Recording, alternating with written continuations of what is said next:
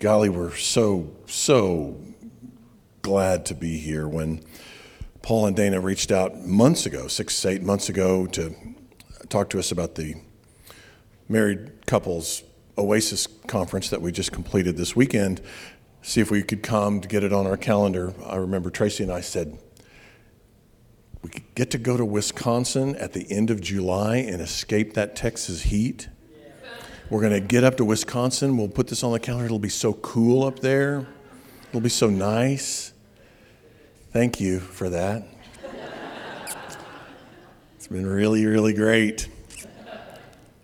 This place is very, very dear to us. Uh, Paul and Dana, Stephen and Kara, all the, her entire family, and the entire staff here is just very much in our hearts. We pray for you guys all the time. As Paul mentioned, we've been on the board since day one. We were sort of part of the little huddle that were we were friends with theirs when they were first seeking to, to plant this church and seeking God's direction about where. And God led them to this place, to this city specifically, because this place needs this place. And God's done amazing things here. But I, I do believe you know, I hope you know what a gift Paul and Dana and Stephen and Kara and the whole leadership team are uh, to this church. They are just have such hearts for you and for this city. You're led well, really, really led well, and that's not something that uh, is as common as it ought to be. It's been five years since I've stood in this spot. It's hard to believe. Of course, the last year, year and a half is sort of missing time. It's sort of just a Twilight Zone dream like thing, but still, five years can go by really quickly. And uh, obviously, there's been a few things happen over the last five years. Events, life happens, uh, and it's been hard for a lot of people. We know uh, a lot of people who, over everything that's happened, just really even over the last five years, there's been things that have been polarizing and isolating and hurtful. And uh, a lot of people have just really been uh, under, under it, under attack. And uh, we've known people who've lost people very, very dear to them with this COVID epidemic thing. One of Tracy's dear friends lost both of her parents inside of two weeks uh, last year. Uh, and it's the time itself has been difficult enough. These things come and go in history. I'm a student of history, and I, have observed and, and read, and, and I've seen it with my own eyes, that history tends to flow in cycles. And there's a 50 year cycle to history of where things get a little shaky and rocky. Uh, you know, 50 years ago from 2020 was 1970. If you remember 68, if anyone who's old enough to remember and been aware of what was going on in 1968, 69, 70, 71, it was bonkers. A lot of people don't realize just how crazy it was uh, in that period of time with uh, the Cold War and the threat of nuclear war, and there was this economic upheaval, and then there was the, the sexual revolution and the cultural revolution, and waves of protests, and cities on fire, and uh, leaders being assassinated, and all this crazy, crazy stuff was going on. And anyone who was conscious and aware of what was going on at that moment was 100% sure that everyone had lost their cotton picking minds and that uh, history and the country and civilization was just hurtling down the highway with all the wheels off on rims with just sparks flying everywhere. I was just a little kid at the time, but I was aware enough to know that that was the case. Every 50 years or so, things get crazy. And this actually aligns with the sort of the biblical, uh, a biblical thing that God acknowledged in when He built a society in the Old Testament. He built the Israelite society, and He basically pointed out to them that there's a 50 year cycle to things, that there, there needs to be a reset or so every 50 years. So you got seven uh, periods of seven years, takes you to 49 years, and then in that 50th year, everything needs to kind of rest and reset.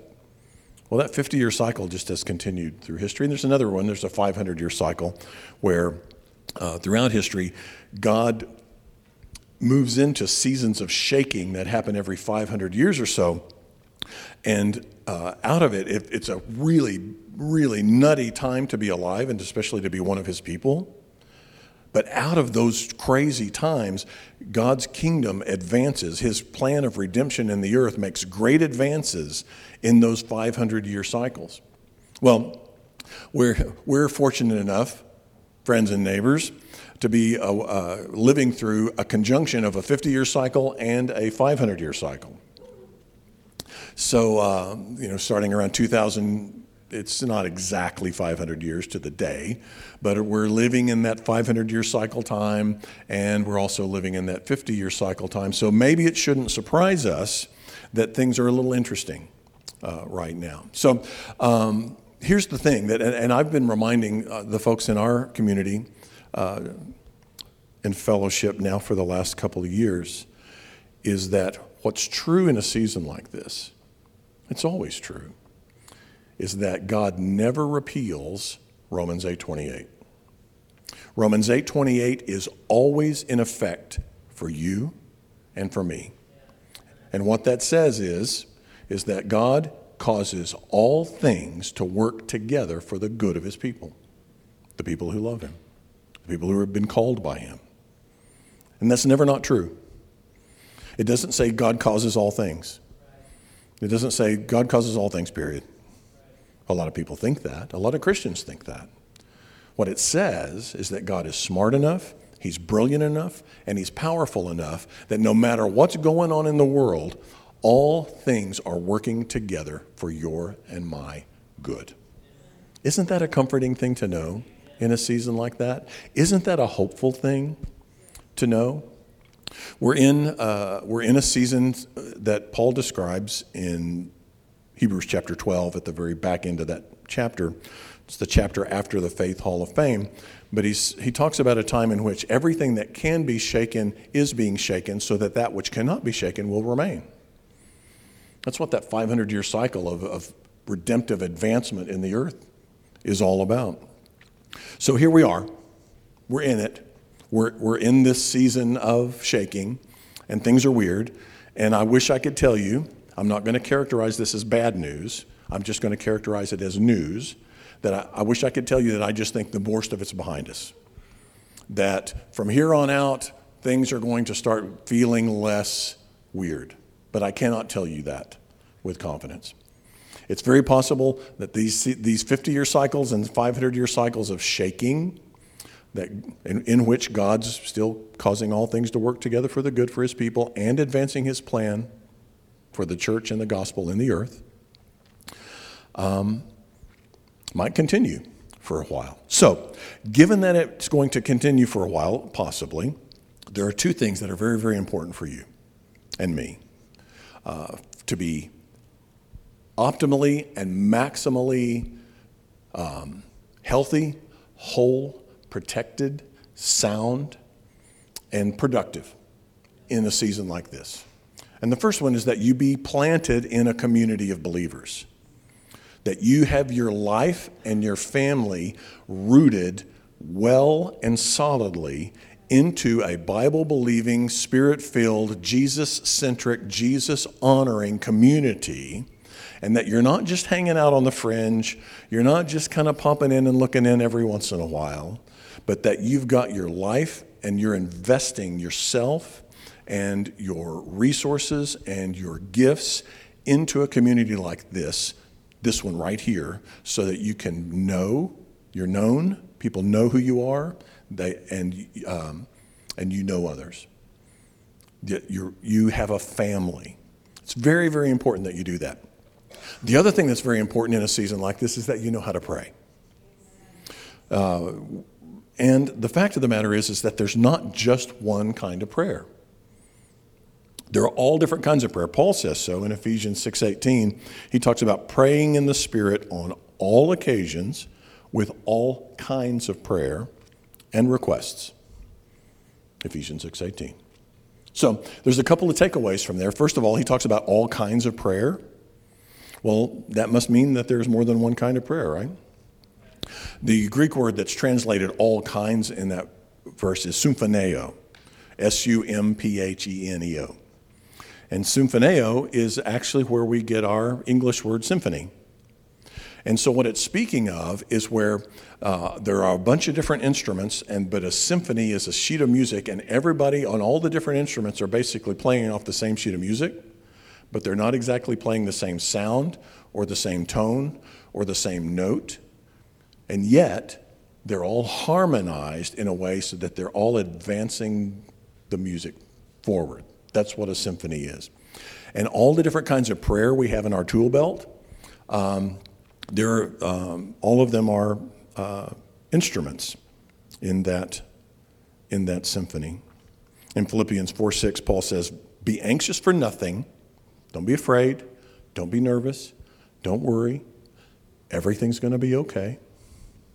Be anxious for nothing, but in everything by prayer and supplication, make your requests known to God. In that previous verse, it talked about all kinds of prayers and requests or in the Old King James supplication. Here, the same, Philippians 4 6. With thanksgiving, by prayer and supplication. So, the way most of us grow up, when we think about prayer, the way we were taught prayer, our default setting on prayer is asking God. We go to God and we ask Him things. We ask Him for things that we need. I was taught that at my mother's knee as a guy this high, if you grew up in a Christian home, that's what we were taught. You go to God and you ask for what you need. And you know what? There's nothing wrong with that. That is a valid, legitimate, Bible authorized way to pray. As a matter of fact, numerous scriptures talk about that. James says, You have not because you ask not. Jesus said, Ask and you shall receive. So that's supplication. That's that old asking God is, is that kind of prayer. And there's a place for it. Uh, as a matter of fact, what God wants us to do is ask and ask big and ask in faith. And He wants our asking to be informed by the Holy Spirit, the leadership of the Holy Spirit. Your best, most informed, most effective kinds of asking are when you, in prayer, partner with the Holy Spirit and let the Holy Spirit tell you, okay, here would be a great thing to ask for. Ask for, ask for this because there's some energy, there's some supernatural energy in this. So we partner with the Holy Spirit in our asking. There's nothing wrong with that. But there's another kind of prayer, and it's specifically this kind of prayer, among many others, that is the prayer that you want when you need supernatural, miraculous power for breakthrough in a situation supernatural, miraculous power. How did I discover this kind of prayer? I went back. I tend to challenge all of my assumptions and try to step, take a step back and get a fresh look. And I wanted to do this with prayer. So I went through the Gospels and the book of Acts, and I looked at every single instance that Jesus or one of the apostles prayed in the Gospels or Acts, incident by incident, moment by moment and an amazing pattern emerged. Let me just give you a sneak preview of what that pattern is, and then let's, let's take a look at the word momentarily and just see if that pattern holds up. The pattern that emerged was that when miraculous supernatural power intervened and changed circumstances, the prayer perceived something that the Holy Spirit showed them and then they gave a command. They commanded, they did not ask. There was not supplication. There was a command. Now, you don't have to take my word for it. Let's just take a quick look through, and I'll just take some of the examples um, that we see in the Bible. There are 37 recorded miracles of Jesus in the Gospels. And in all but a couple of these incidents, Jesus gives a command he doesn't ask God. Right out of the gate, one of the first things I noticed is that's the way he prayed for food. I grew up blessing, asking God to bless the food. Now, please, don't get religious or rigid or make a rule or a law out of this, right? But I made this change once I started seeing what Jesus did when he multiplied the fish and the loaves and fed 5,000 people, or at the Last Supper whenever he was blessing the, uh, the bread and the wine uh, at, uh, with the disciples, what Jesus did, what the word says, is that he gave thanks and then he blessed the food. He gave thanks, he acknowledged God's provision with gratitude, but then he spoke a blessing over the food. It did not say, Jesus said, Dear God, please bless this food. He said, Food, be blessed. So I immediately, as soon as I saw that, I began to change the way I prayed over my meals. Don't take the, again, don't don't take this for more more than it is. It was just something that the Lord ministered to me. So from that day forward, when we sit down to pray, I say, Father, thank you for your provision. You're so great. I call this food blessed. I call this ble- this food blessed to our bodies, purified, sanctified to us. I speak that blessing over the food. But over and over again, when Jesus moves in supernatural power, he tends to give a command. He told fish and loaves to be blessed. When he walked into a, a room where a, a man's daughter had died, he was trying to get there. The father was trying to get him there while there was still time. Jesus arrived too late. Can I remind you, brothers and sisters, that with Jesus, it's never too late? But he walks into the room, clears all the mourners out of the way, pauses for a moment, and doesn't say, Oh, dear God, please raise this girl up he said with a loud commanding voice, Talitha cum, daughter, rise. He gave a command. Uh, to another man who'd been, uh, who was crippled, he said, Take up your bed and walk. To another man, he said, Be whole. To another man who had a withered hand, he said, Stretch out your hand. To another man, uh, he said, um, Pick up your stretcher, your mat, and go home. To wind and waves that were out of control, he said, Calm down.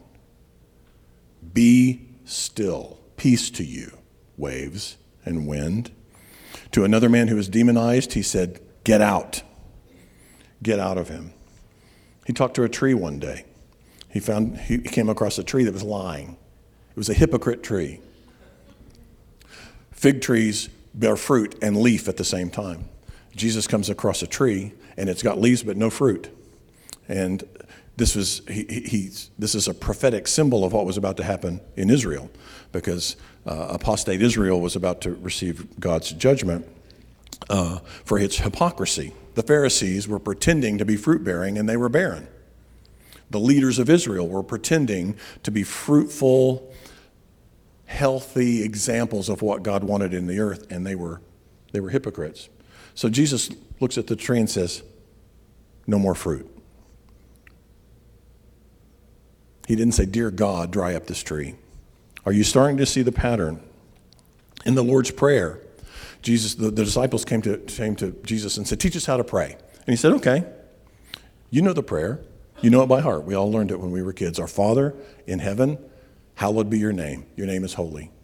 Your kingdom come, your will be done on earth as in heaven.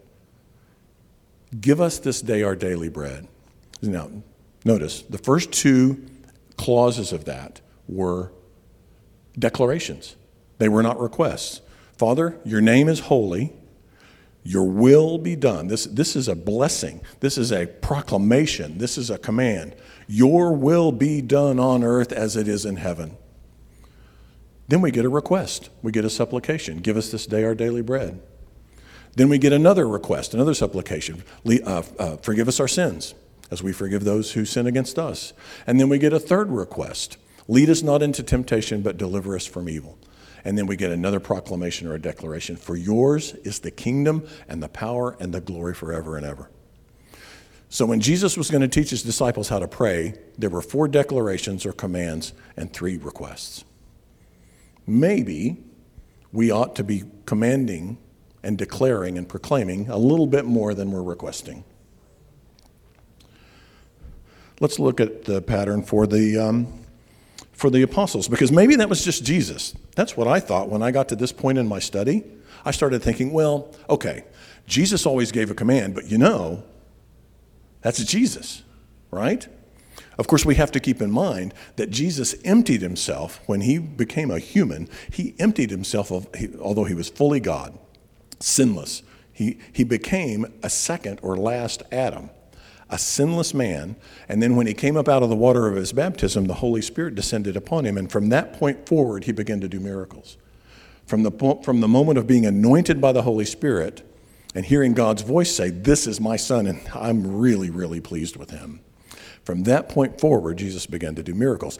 As a man anointed by the Holy Spirit, in complete union and communication and connection with the Holy Spirit. There was nothing, there was no interference in his Holy Spirit connection. So I had to ask myself, well, well maybe if that, let's see how the apostles began to pray especially where miracle power came on the scene in the book of Acts. If you turn over with me to Acts chapter 9, one of the first incidents we see in Acts 9 is Peter. And Peter is uh, in a city near Joppa, and there's a community of believers in Joppa, and they've lost one of their key, core, most prized, precious members of their community, Tabitha, who everyone loves everyone needs, everyone adores, has died, and they're beside themselves. So they send for Peter. Peter comes, you know the story, and arrives, and everyone is just unglued. They're just broken by the fact that this woman has died. They cannot believe it's happened. So they're mourning and they're telling Peter all their stories and they're, and they're trying to, they're pleading with him and they're, they're just grief stricken. Well, Peter clears them out of the room to get a little bit of quiet, to get a little bit of peace, uh, to, to see how he's supposed to proceed. And then if you look over at verse um, 40, here's what we see Peter made them all leave the room. Then he knelt down and prayed. Then, turning to the dead body, he said, Tabitha, rise up. Now, let's just think about for just a moment what happened there. Peter walks into this chaotic situation. He believes God wants to do something, but he's got to hear from God. So he clears the room and he kneels down to pray. Now, Luke doesn't let us in on what he prayed or how he prayed or what took place. Here's all we know is that he knelt down and prayed, and then when he stood up, when he was praying, Tabitha's still dead. Then he stands up and what does he do? Does he, then he say, Oh God, please raise this sister up? That's not what he did. What did he do? He issued a command. We see the same thing over in, um, over in um, Acts chapter 14. We'll take a look there right quick in Acts 14. Paul is preaching in Lystra. Paul and Barnabas there encountered a man who from birth had never walked, for he was crippled in his feet. He listened carefully to Paul as he preached. All of a sudden, Paul, note this, watch what happens here. All of a sudden, Paul discerned that this man had faith in his heart to be healed. This probably wasn't the only unwell man in the group especially given the time in which we were, uh, they were living, there were probably numerous unwell people in the room. But Paul discerns something. He discerns that at this moment, in this time, this is this man's time. God has done something, a grace work in this man's heart who's listened during the proclamation of the word. And Paul discerns that there's something going on with that man. So what does he do? Does he say, Oh, God, please help this guy. I feel sorry for him. No, he shouts, You, in the name of our Lord Jesus, stand up on your feet. The man instantly jumped up upon his feet and stood for the first time in his life. Over in Acts chapter 16, we have another instance. I won't uh, take the time to read it, but you're familiar with it, where Paul comes to a city and there's a demonized girl following him around, shouting and carrying on. And she does this for days. And it's distracting, it's obnoxious, even though what she's saying is she's saying, Listen to these men. It's a demonic thing that's designed to distract from people actually hearing and receiving what Paul is there to, to say and to minister. And then ultimately, after days of this, Paul turns around and says, Get out of her. You out now. And the Spirit leaves. He didn't do it on the first day, he didn't do it on the second day. It's the third day he finally gets this green light in the Spirit to issue the command. We just see it over and over again.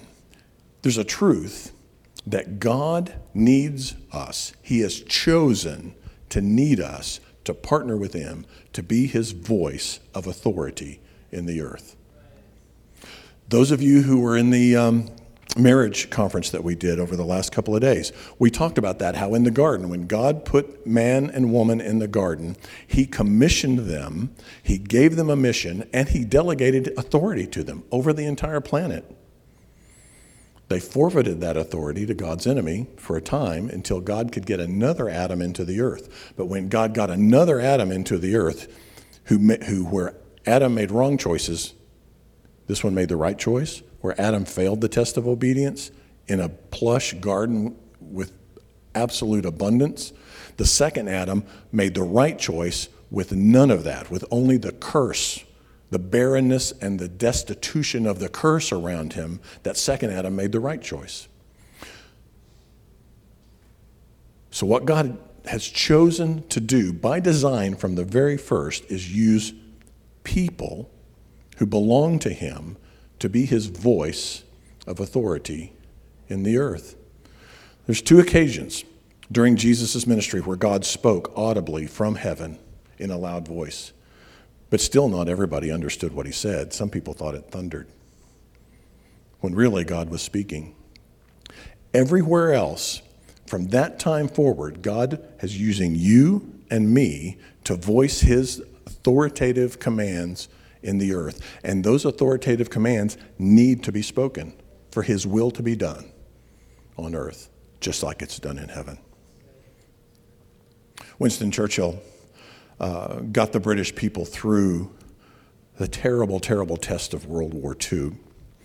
Uh, there was a series of time, years there, where it just looked extremely dark. The British were running out of resources. The Nazis, the Germans, were bombing British cities.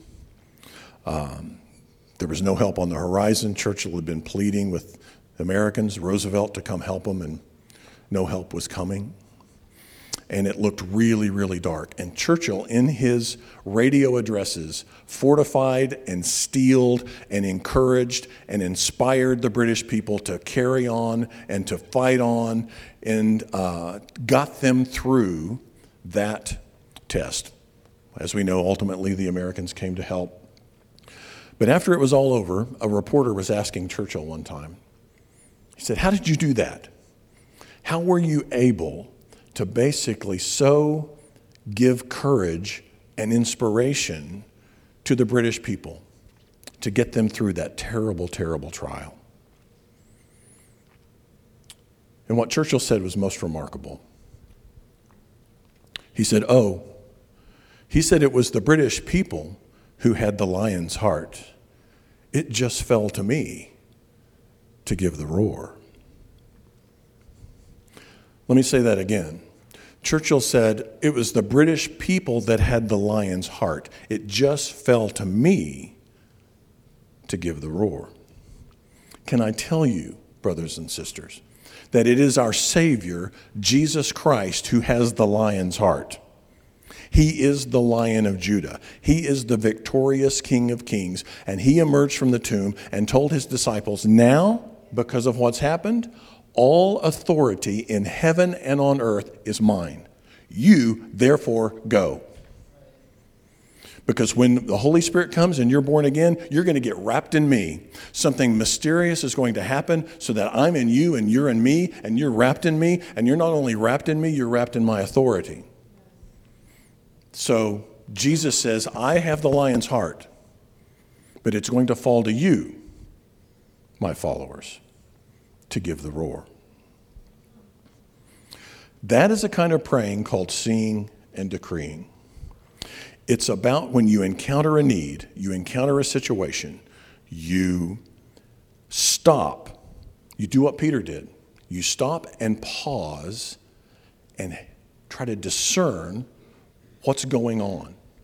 What's the real need? Does the real need have a different root? Just think about a couple of instances where Jesus brought miraculous power to bear on a scene. Remember when the four friends lowered the guy through the hole in the ceiling to Jesus? This guy desperately needed healing. So he gets lowered into the middle of the room, and Jesus looks at him, and what does he say? Did he say, Oh, guy, be healed? He said, Your sins are forgiven. Son, your sins are forgiven. What's going on there? Jesus perceived that that man's bondage to that infirmity had a root, and the root was shame. And so he, Jesus, instead of dealing with the hacking at the branches, he went to the root because he knew to go to the root. And so once he basically, that guy heard the word from the Son of God that his sins were forgiven, the door was open for him to be healed. Why did Jesus heal multiple blind people in his ministry, and not once did he ever do it the same way as the other time? If there is a way for a blind person to see, why, on one occasion, does Jesus spit on the ground and make mud and put it on the guy's eyes and tell him to go wash? And in another occasion, he lays his hands on the guy's eyes, and in another occasion, he just speaks. Jesus is operating in the prayer of seeing and decreeing because all around us, all the time, there's so much more going on than we can perceive with our five senses. If all you're doing is coming at a challenge, coming at a problem, coming at a need with what you can perceive with your five senses, you're blind. There's a good friend of mine, he's a brilliant Christian counselor. He says, We think that because we see what we see, we're seeing everything there is to see. But we never are. There's more going on that our five senses can't perceive than, our, than what our senses do perceive in every circumstance. In this moment, right now, there are angels in this room. There may be battles going on. There are wheels and cogs and, and spiritual machinery of things that are turning and, the words that I'm speaking are having an impact, but you're not going to perceive any of that with your five senses. So, what's the key? What's the key to operating in the prayer of seeing and decreeing? It's not, in, it's not encountering every need and just blindly hacking at it with the sword of the word or your thoughts. But that's what we do. We, we're empathetic, sympathetic, compassionate, loving people. So when we encounter a need, we just we get all in our soul and we just go at the thing. We're blind as we can be, but we just go at it just hacking. We're like in a, in a room, a dark room, blindfolded, and we know there, there's an enemy in there somewhere. So we're just swinging around blindly. We're quoting the word and we're commanding and we're doing all these things that we know to do when we could stop, pause, calm our souls, and say, Holy Spirit of God, show me what I can't see here? How do I go at this? I know I've, I got a pretty good idea what you want because sickness and disease is not of you, oppression is not of you, grief is not of you, uh, bondage is not of you, addiction is not of you. You sent your son to set everyone free and to make everyone whole. So I'm not confused about the what. What I need insight about is the how and the when. because sometimes timing is everything. Sometimes the, the praying and the spiritual pressure we've been putting on something has been moving machinery in the spirit. Angels have been, um, have been dispatched. Battles are being fought, and things are rolling and grinding and churning into place, and it takes time. And then there's the moment you might have to endure some girl walking behind you for three days, yammering and being distractive until you get the green light and you say, okay, out. You're done. The Holy Spirit wants to partner with us in our praying. A lot of times it's easier to hear and see for someone else than it is for yourself just because it's hard to look at yourself. It's hard to be objective about yourself. That's why we need each other. That's why we need to minister one to another. That's why we confess our sins one to another. We need each other because it's easy for her to see my context often than to see it myself. We need to minister uh, to one another. We need to do warfare and fight for one another. The Holy Spirit wants to help you. The um, Jeremiah 33 3, I will close with this. Jeremiah 33 3 says, You know it well. Call to me, God says, and I will show you or tell you great and mighty things that you don't know. Right? I've always puzzled about that word mighty. I know that God could tell me great things. When, when God says, okay, call to me and I'll tell you great things, that means that are, these things are important. The things he's going to tell me are very important. Okay, I'm on board. But how can he tell me a mighty thing? How does that work? Take a dive into the Hebrew word that's translated mighty in that verse, and what you'll find is the reason it gets translated mighty is because it's talking about a fortress or a stronghold that's super strong and impenetrable, like a vault. And what the Lord is saying is that, that there is information, there is knowledge, there is wisdom that's inaccessible to you. It's in a vault. It's in a fortress. It's in a mighty, impenetrable, inaccessible fortress. But what is God's promise here? Call unto me, and I will reveal to you important things that have been previously inaccessible, that to other people have not been able to access, but I will reveal them to you. This is why the Apostle Paul says, earnestly desire spiritual gifts, but most of all that you might prophesy. See, I'm not a prophet. I don't stand in the office of prophet, I stand in the office of pastor teacher. And I don't have the motiv- motivational gift of prophecy, I have the motivational gift of teaching. But I have Paul's exhortation to earnestly desire spiritual gifts, especially that I may prophesy. And what is to prophesy is to hear what God's saying and give it voice. That's all it is. And we can all do it. So the Holy Spirit wants to show us the invisible, hidden, inaccessible context of every need we encounter so that we can then perceive and discern the root, the how, the timing, and then we can sensitively, when we get the green light, issue an authoritative command give the roar. Give the roar. Stand up with me if you would.